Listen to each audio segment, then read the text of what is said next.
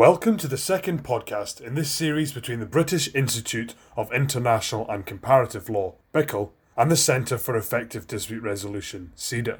Hosted by myself, Ben Thomson from CEDR, this podcast will feature Helen Dodds, former Global Head of Legal Dispute Resolution at Standard Chartered Bank, now Director of Legal UK, and a member of LawTech UK's Commercial Dispute Resolution Task Force. Lauren McGuirl, Director of Commercial Disputes at CEDR and former Senior Associate in Freshfields' London Dispute Resolution Team. And Sir William Blair QC, former Judge of London's Commercial Court, barrister, arbitrator, and CEDR accredited mediator. This collaboration between BIICL and CEDR is aimed at encouraging more effective and sustainable dispute resolution in the business and legal community, both within the context of the COVID 19 pandemic and beyond. It draws heavily on BIICL's Breathing Space project and concept notes, and more information on this can be found in the podcast description. Lauren, Helen, and Bill, uh, welcome to episode two of this BIICL and CEDR podcast series. I think we just start the discussion by um, drawing on some statistics from the Ministry of Justice, which suggests that there is currently an uptake in formal proceedings following a pandemic induced downturn. And the latest reporting, which is, and we're recording this in January 2022, was from July to September 2021. And it suggests in this particular quarter, compared with the previous, there was um, an uptake of 8% in terms of the damages claims. And looking at this period compared with 2019, that was an increase of 337%. Um, so the, the stats suggest there is um, an increase in court activity. Lauren, is this something that you're, you're seeing day to day at CEDR? Yes, I think we, we are seeing an increase in we are seeing an increase in inquiries that are coming through, both in relation to claims that are being litigated and also seeing an overall increase in claims that are pre-litigation, so um, prior to any any claim being fi- filed. Uh, I think also anecdotally, you know, through talking to our contacts in the market and things like that, we've seen an increase, um, and we know that lawyers, in terms of what's being reported in the press, are at unprecedented levels of utilization um, as the, the Financial Times reports sort of on a, a weekly basis. Um, in terms of where that's going to go, I think there the different people will have different views on that. Um, my view very much is is we haven't seen sort of the the top of the market in terms of what's been filed. Uh, there still is quite a bit of government assistance which is out there at the moment. Um, for instance, bounce back loans and things don't begin repayment until June of this year. Uh, the government announced an additional financial package for the hospitality sector and those sectors that were affected by the additional restrictions which came into place in December of 2021. So the music hasn't really stopped, and I think that businesses don't know yet if they're without a chair um, in the game of musical chairs, and so as a result, we are still seeing kind of the the ripple effect of the pandemic as it as it goes through. Um, and so it's important to kind of keep an eye on that as as the months continue on. Bill, is that something that you're seeing as well? An increase in formal proceedings because you know I mentioned court statistics, but it's also arbitration proceedings. Yes, the the uh, 2021 figures are, are, not yet infamous. The big arbitral institutions, but as between 2019 and 2020, there was already quite a big increase, and I think um, anecdotally uh, that increase has continued. Um, so where we are is a, a situation where the number of disputes that have been litigated and arbitrated after a, a, a, really quite pronounced dip when the pandemic started in March 2020 and, and now on a kind of um, upward um, uh, trajectory. I think, as, as, as, Lauren was, was saying, though, it does depend partly on what type of dispute you're talking about. I mean, there, there are disputes around uh, commercial leases, for example, and household leases, where there is a, just an unanswered question as to how we're going to come out of the pandemic. But I think that what everybody does broadly agree about is that if you can conciliate a dispute, if you can prevent the dispute, particularly in getting it in the way of a, a recovery, then that's something that you should do. Mm-hmm. And Helen, what are your thoughts on this this uptake that we're seeing after you know sort of a relatively quiet period, I suppose? Um, yeah, it's an interesting indicator, and of course, this is this is figures for the UK. But of course, the UK is a huge international centre for dispute resolution of all sorts, um, but including the commercial court and um, leading arbitration institutions. Um, so it's a bit of a, a, bellwether, I think, for the international situation, and obviously it's where a lot of uh, big uh, international bodies and parties come to litigate their disputes. I think reasons for the delay uh, possibly might be um, rather as in the um, 2008 financial crisis. Um, parties tend not to litigate immediately in the middle of a crisis. Uh, they wait for things to stabilise uh, before they get going on their lawsuits. They've had to sort of tie everything down in their businesses to make sure they stay afloat. Um, so that might be a reason why the uptick is happening now. It's fingers crossed. We hope for some sort of stabilisation. Um, and another reason, which also applied in 2008, is that novel legal, legal issues get thrown up. Um, and in the case of this particular crisis, that might be issues of force majeure and frustration, uh, where those are not new concepts, but the way in which they're being construed and the context in which they're arising are new. So, uh, for those reasons, I think there has been a pause, um, but that is no longer the case, and the uptick has certainly started. Mm-hmm. And now, looking at the reality of, of formal proceedings, what does the sort of day in court reality actually mean for people, Lauren? I think what we see is that when relationships have broken down and parties become very positional, uh, essentially what happens is you will see parties retract retract into their arguments and they will want to, in particular claimants, but this also can can go for defendants, will want to be able to put forward their side of the story. Um, and so, in particular, for those who are who are not as familiar with um, the way a civil claim works in, in England or who have not been to court themselves, um, they will say things like, I want to be able to tell my story. I want the judge to hear my story. I want my day in court. And what that in reality ends up being is it's it's not what is portrayed on television, which is an American style jury hearing, um, but rather it is a, a case before a judge. The witness will get up, they will verify their witness statement, uh, usually through a series of three to four questions, and then they're handed over to the other side's barrister, whose job it is is to criticize and um, poke holes in their case. And it's an incredibly unpleasant experience, and it's one in which the witness has very little control um, because they're on the defense the entire time. So I think what what is really important is that parties understand what it means to go to court, what it will mean personally for them, and what it will mean for their business, and what it will mean for their employees. Um, in addition to kind of what we just talked about about the actual experience of being in court, there is the sort of 12, depending upon how big the case is, you know, it could be 12 to 48 months in terms of run up to a, a trial.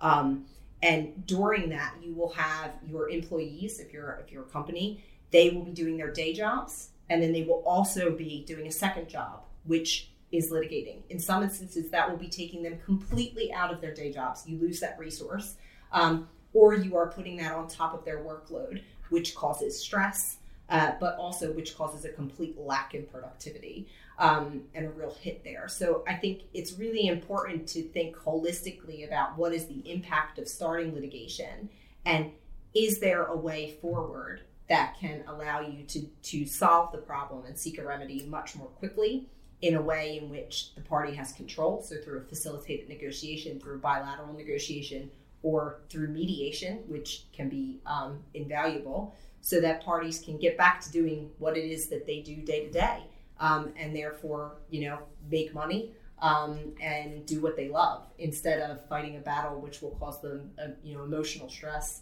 as well as financial hardship mm-hmm. and bill a big element of um, formal proceedings you know litigation and going to court is uncertainty and you made an interesting point when we were talking before the podcast about we're in a completely uncharted territory um, you know as a sort of global community and and we're not we haven't yet seen that uncertainty play out in, in formal proceedings and, and court judgments and so forth. So, thinking about businesses going or going down the route of formal proceedings, what are the things they need to be thinking about when it comes to that?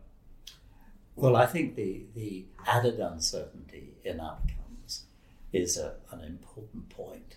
And remember that in a global economy that's characterized by supply chains. You know, goods may start in China, they, they may uh, go to another place for other things to be put in, maybe uh, India, then they go through the Suez Canal, and they go to somewhere in Europe, and something else is done with them, and then finally they're distributed through a whole uh, lot of um, ports.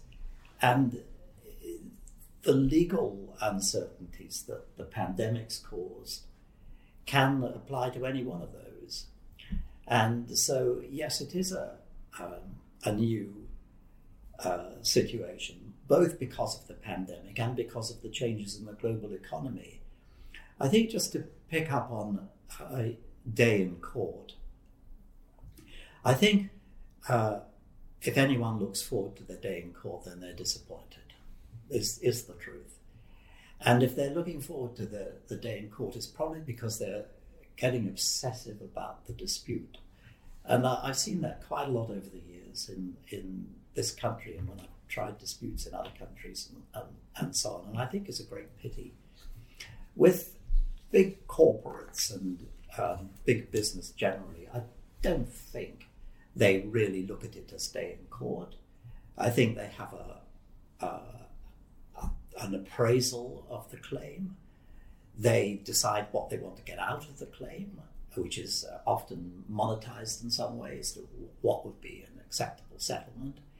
And so, really, from business's point of view, what matters is to try to give business as many opportunities down the dispute line to, to settle their uh, dispute satisfactorily because, um, as Lauren says, leave aside for a moment the um, individuals and SMEs, but even for a, a big business, litigation can get uh, very um, expensive, not just in terms of cost, but in terms of executive time and so forth. Mm-hmm. And Helen?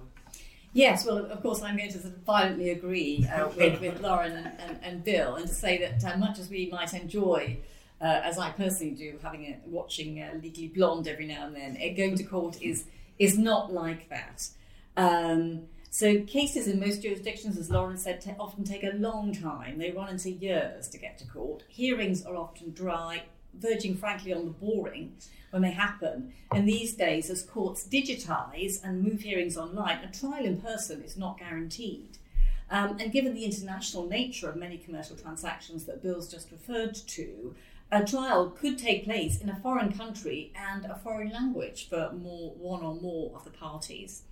It's an incredibly hard slog to get to a hearing, as Lauren has said, involving substantial amounts of management time that can be much better spent in running the business and case preparation evidence could also involve surfacing sensitive issues that uh, management might actually prefer to keep confidential, which certainly, if you go to court, will not be the case. Costs can be literally prohibitively high, meaning that you just can't afford them. Court fees are substantial. In some jurisdictions, they're based on a percentage of sums claimed. Um, and in some jurisdictions, such as England, there's a risk of bearing the costs of the other side if you lose. Um, in some jurisdictions, it's possible for claimants to insure against legal costs or have them funded, but this isn't the case everywhere, and it, will take up more management time and complicate the case further. Um, and some decisions are not even final. I mean, in courts, um, you uh, can appeal, and in some jurisdictions, you literally have automatic rights of appeal three times for three levels. So um, you know the thing can drag on for a very long time. Um, so um, I think sometimes people have said to me in the past, in relation to settlement as, a, as opposed to going to court, the law must take its course. Absolutely not. In a matter of a contractual dispute, you have the reins as a party to the dispute, and you can decide what is happening. Mm-hmm. And that point about you decide, you know, taking alternative approaches about Lauren bringing control back to the parties and not leaving it up to somebody else to decide, well, their fate or the outcome of their case or the outcome of their business, the survival of their business.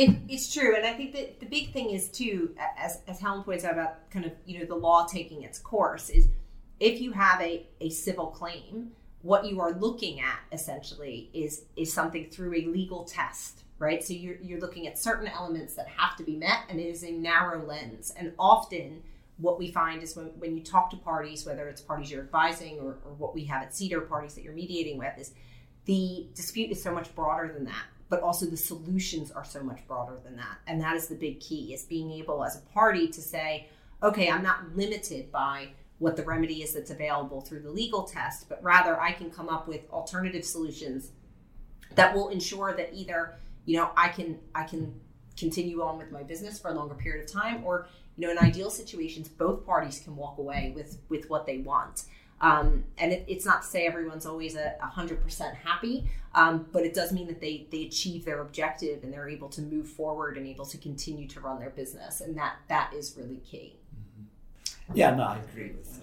both, both, both, what uh, both both have said. I think the great majority of cases do, in fact, have a, a fairly clear set of parameters within within which the parties uh, are prepared to settle.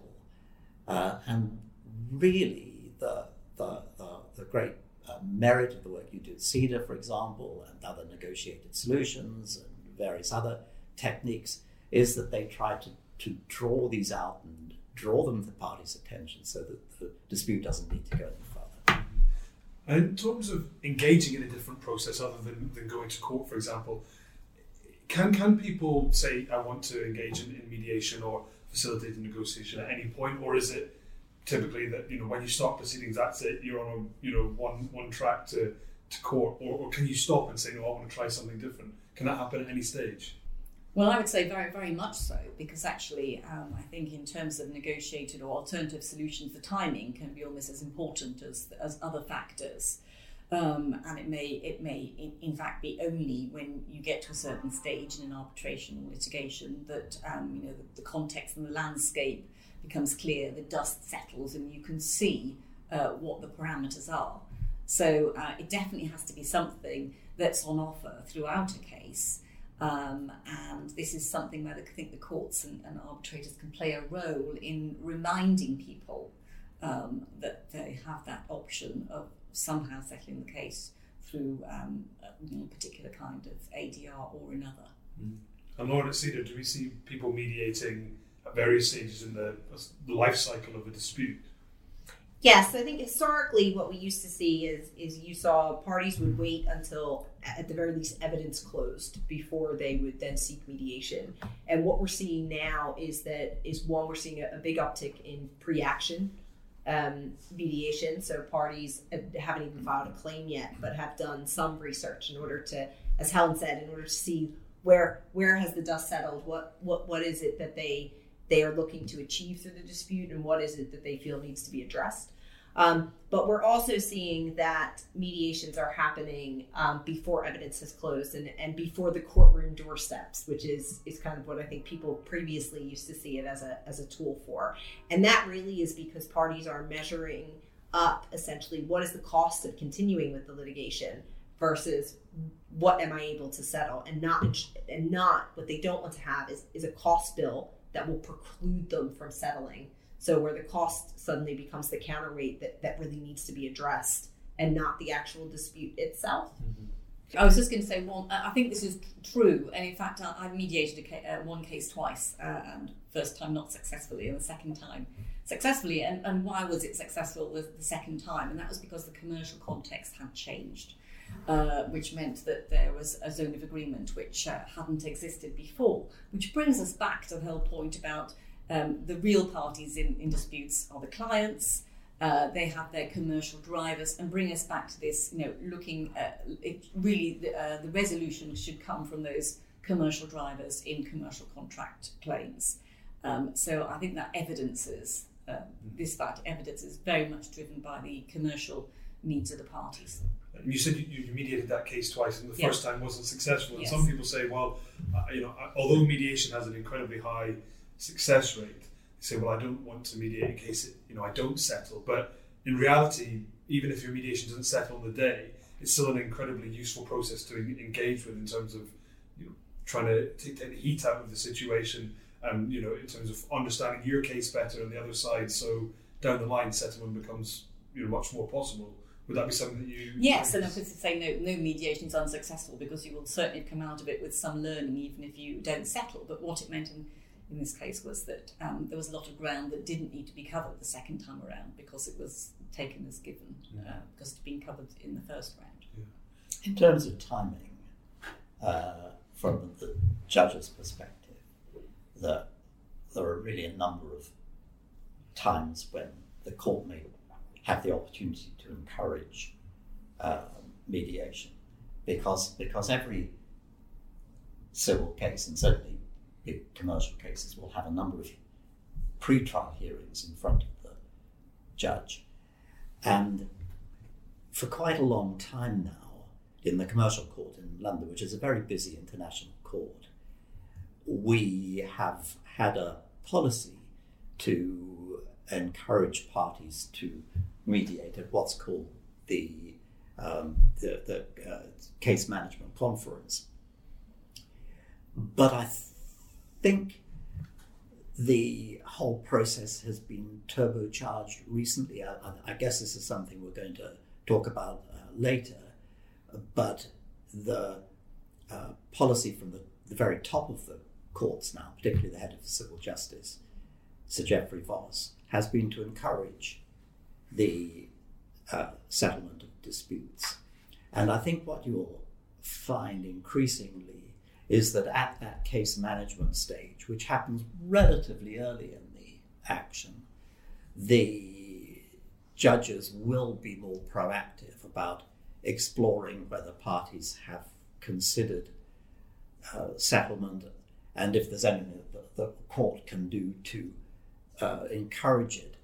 I mean, I, I, would say that this is quite an important point because we're all in principle in favour of settling cases for all the reasons that have been given the expense, the uncertainty, the time it takes, and so forth. But nevertheless, we, we're all equally aware from our experience that things develop a momentum. And uh, of course, it doesn't take very long in a commercial dispute now, whether you take it to court or arbitration, for the legal fees really to get very, very high indeed. Uh, I've seen some enormous um, uh, cost uh, bills. We're certainly talking about millions, and for b- bigger cases, tens of millions. So that's quite a big item in, in itself. I think, therefore, the, the real uh, test of this will be whether the courts do become more proactive in trying to get parties to explore the settlement possibilities. Now, I, I uh, hope that will happen. I think we have an opportunity to make it happen. Mm. And Laura, talking about judicial encouragement of mediation, there's a big debate going on at the moment about mandatory mediation. Is that something people need to be thinking about as, as something that might be on the horizon?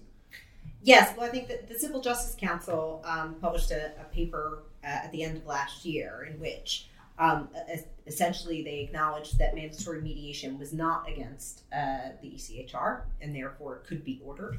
Um, and we know that um, Sir Geoffrey Vos has very much been in, in favor of incorporating um, non-litigious uh, dispute resolution mechanisms, so not non-judgment um, driven, uh, such as ENE, mediation, um, uh, facilitation, um, all of that within within the life cycle of a dispute. Um, so we do see that mandatory mediation. I think that the door has been opened. Um, it's a little unclear at this point in time to see how it will develop. Um, but we do know that, and we were talking about this actually right before we, we started recording this, which was where we thought the focus might be on mandatory mediation. And, and the idea is that it will be on the, the lower value claims um, in particular, in an, in an effort to be able to ensure that those claims are resolved in a cost effective manner. Um, but then there's questions as to how does it play into into the bigger claims and, and what is a big claim? Is it in excess of 10 million, which is what the you know the the um, cost budgeting requirements are? Is it somewhere below that line? How does that that work? Um, I agree with Bill though. There is a real opportunity here for judges at um, not just at the CMC or at the interim directions hearings, which take place, but also at the PTR Um, what have you done, parties? You're here, you're before me, you're saying you're ready for trial. What did you do before you got here today um, to try and settle this?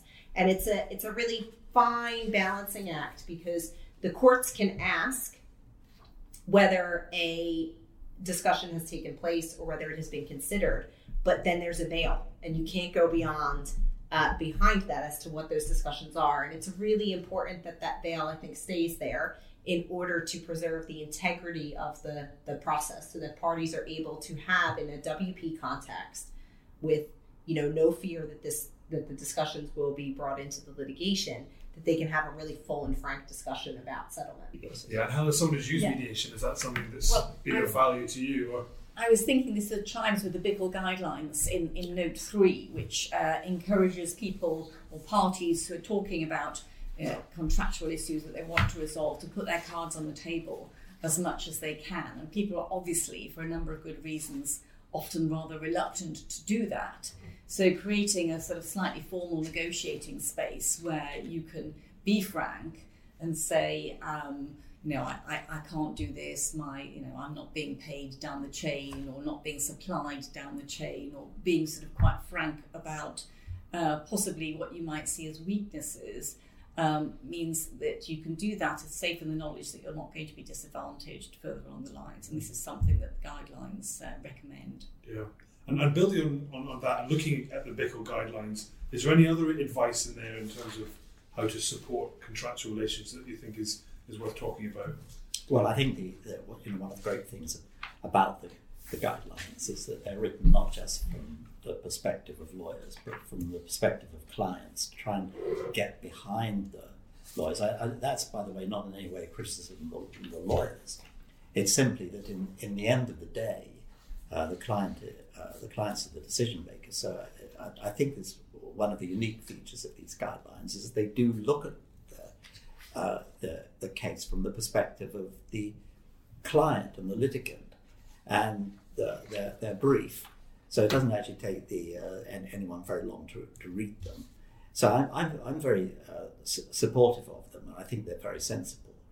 Uh, just um, one uh, other point, if I may. Uh, in arbitration, um, my experience is that although MEDARB has been talked about for a very long time, it, it's quite unusual in commercial arbitration for um, arbitrators to get into questions of settlement or raise questions of settlement. I don't think that's because uh, of any desire to um, do, do anything other than assist parties to settle, but it probably goes back to this idea of party autonomy that the parties own the arbitration, and it's not really for the arbitrators to to um, certainly not to tell them to uh, to settle. But I, I think that if the courts do manage to change the culture, as I as I hope they will, then that same cultural change can shift into arbitration. But the, the, the one caveat I'd make is that these points have been around for quite a long time. They're not really new. And so, you know, we're, we're looking for something, I think, to, uh, to propel um, a, a, a culture that we all feel is, is sensible. In other words, and negotiate solutions rather, rather than solutions through long and expensive and damaging uh, proceedings. Now, the, the pandemic may be, something that pushes things over into that kind of uh, culture, but also I think leadership from the uh, senior judiciary could as well. But I think you don't. I think that's so right, Bill. But you don't need you, you don't need to to. If you're managing this in, in some ways intelligently, you should be thinking about it before you even get near the judiciary. Really, I think. Um, and the message of the breathing space, the first uh, note, is uh, about wanting to avoid an outcome, which I know you were one of the authors of, Bill, uh, wanting to avoid an outcome that leaves one party a winner and the other a loser, and avoiding an outcome that doesn't take account of market or social contextualization. Um, and looking at this uh, in some ways, in some ways, putting responsibility onto the parties themselves before they even, uh, and perhaps their lawyers before they even uh, get near um, a court or an arbitral tribunal. Um, the UK government, uh, alongside many other governments around the world, brought out some guidelines uh, in relation to COVID, uh, apart from actual laws. One was their guidance on responsible contractual behaviour in the performance and enforcement of contracts in 2020. And that gives some helpful thoughts on how parties could proceed, advising them to act responsibly and fairly and protect jobs and the, and the economy. Um, and the answer for the parties um, will lie often in the contract itself. That's probably the first place to look, not for what clauses have been broken, but what to do about the situation when clauses are broken. Um, and contracts, particularly those governing uh, long term commercial relationships, often contain such clauses. Just picking up one of the points that you mentioned a few times there, Helen, which is about the long term commercial relationship. And Lauren, is there a danger that a dispute about potentially one part of the contract spills into a sort of general loss of trust amongst the parties, which impacts, like Helen mentioned, the longer term relationship? So, is that where something like early neutral evaluation, mediation, facilitated negotiation can kind of intercept an issue, manage it, resolve it before it you know becomes a sort of a wider issue for the parties to deal with. I, I think that's right. I think you know disputes have a a habit of spiraling um, to and, and, and therefore damaging um, all aspects of the the relationship. It's not to say that the sophisticated parties are not able to rise above it. They absolutely are, and we see this happen all the time. Um, but it, it can impact the overall uh, workings between the parties, and it will have an impact on productivity. It will have an impact, even in the best cases, um, and and in the worst case, it results in a complete breakdown in in communication between the parties, which can see serve as a real logjam. I think one of the things that's really helpful with the the BIICL guidelines is that coming back to kind of what Helen just just touched on is no matter what the contract provides in terms of how you resolve these disputes, um, these guidelines can sit alongside that. And what they really provide is you read through them and you think, yeah, this this all sounds really sensible, and this is exactly how people should be resolving disputes, but it's not. Um, and what they help to do is, is put on a piece of paper um, essentially a really pragmatic approach and a really effective approach which allows the parties to say, okay, we are going to abide by this, and then we're going to hold each other to it. And we can say, you know, hey, you're you're starting to venture into into the realm of being unreasonable. Can we just come back to these guidelines and, and make sure that we're conducting our negotiations or conducting our our litigation or whatever it is that you're you're doing to resolve the dispute in a way that is is fair and transparent um, to the parties and that if you can do that that will preserve the relationship ultimately um, because everyone knows when you're involved in litigation, you're going to get beat up a little bit. Um, but what you want to do is is have it done in kind of a, a fair and transparent way, such that people don't feel like they're being, you know, taken advantage of, or or as Helen said, treated unfairly. So, so the contracts being really used to to really squeeze the other side because mm-hmm. that's not going to result in a in an overall benefit for the industry, but it's also not going to result in a benefit for the two parties to the contract. And Bill, do you have any other thoughts on the, the guidelines and how they can help parties preserve their contractual relationships? Yes, because this is one of the things that the guidelines address. And it's quite interesting the way they do it, because they take actually quite a practical view, and that is that they encourage parties to work together to make the proceedings go in an efficient and time appropriate manner. And that's the, the kind of thing I think that would appeal to business people because uh, obviously they, they uh, think they well, hope they've got a good case, or I mean, you know, pe- people very rarely, I think, go into litigation thinking they've got a completely hopeless case, go into arbitration they, they do sometimes, by the way. Um, but uh, normally people will will uh, be, be, be looking at the, uh, the, the positives as uh, um, they see them. I think, Ben, you've said in a different context that one of the keys to um, uh, dispute resolution is, is seeing yourself as others see you. You uh, quoted Robbie Burns in, in, in that regard. Uh, and it, it's, a, it's, a, it's a good point you see, the, the difficulty is, and we, we, we all know this, that once you get through the court door or the uh, into the arbitration room, it gets you know, quite difficult. Witnesses are uh, heavily cross examined, they may end up being heavily criticized. Uh, in circumstances where, in, in so many disputes, the uh, uh, re- really it's not necessary to get to that stage. I mean, there's just one other thing that I, I, I would say, and that is that actually, if you look at the statistics, the great majority of disputes are settled. I mean, in the commercial court, for example, uh, I, I, haven't got a precise statistic now, but, but suppose there are a thousand uh, claims brought a year. Of these, only about 30 will get to full trial.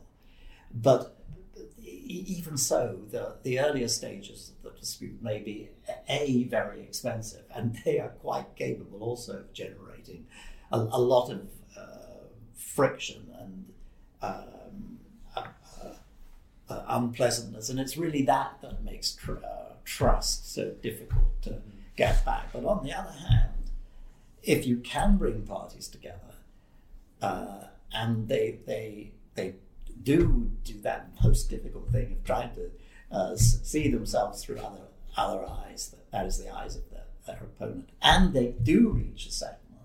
You know that can be a, a, real plus. And obviously, if they've got a, a, an ongoing business relationship, it's going to help. Mm-hmm. Absolutely. To sort of now now wrap things up, Lauren, uh, do you have any final thoughts about you know what we've discussed today? I, I mean, to me, really, the, the the takeaway is if you are if you are in a contractual dispute, whether you're an individual or you're an SME or you are a, a large institutional corporate, um, it's important to to take stock. Uh, to, as Helen said, let the dust settle. Take stock of where you are. Um, read the BIICL guidelines to remind yourself of what is the, the reasonable and sensible approach to, to resolving a dispute and, and try to get your counterpart to, to do the same.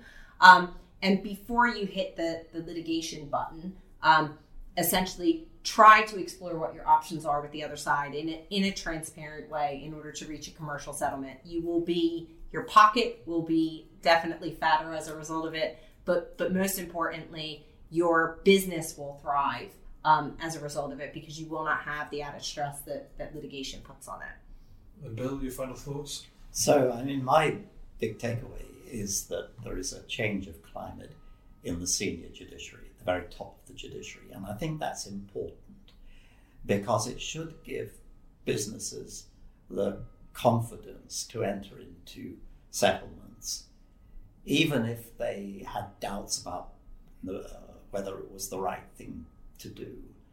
The, the, the, cli- the climate is changing. I hope it continues to change. And Helen, by last but by no means least. um, uh, well, my thoughts are that um, if you sit down and try to resolve the dispute before it goes to court, you're um, you're maintaining control. Um, if you go to court, you will inevitably be handing control of your dispute to uh, your lawyers, the other side's lawyers, and the courts and the tribunals. Um, and in some cases, that may be necessary, but in many, very many um, contractual dispute uh, cases, um, the parties can keep the control and resolve their own disputes by um, thinking things through in quite a simple way, uh, which I think are, I hope, are set out in the BIICL guidelines um, and uh, owning the dispute themselves.